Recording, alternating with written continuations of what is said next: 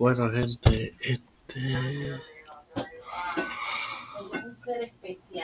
Mañana encontrarán una nueva edición del Tiempo de Fe con Cristo. El viernes otra de tu podcast. Eh, las mujeres de la reforma. Este domingo también habrá un, un nuevo episodio de la librería de Tiempo de Fe. Espérenla y disfrútenla.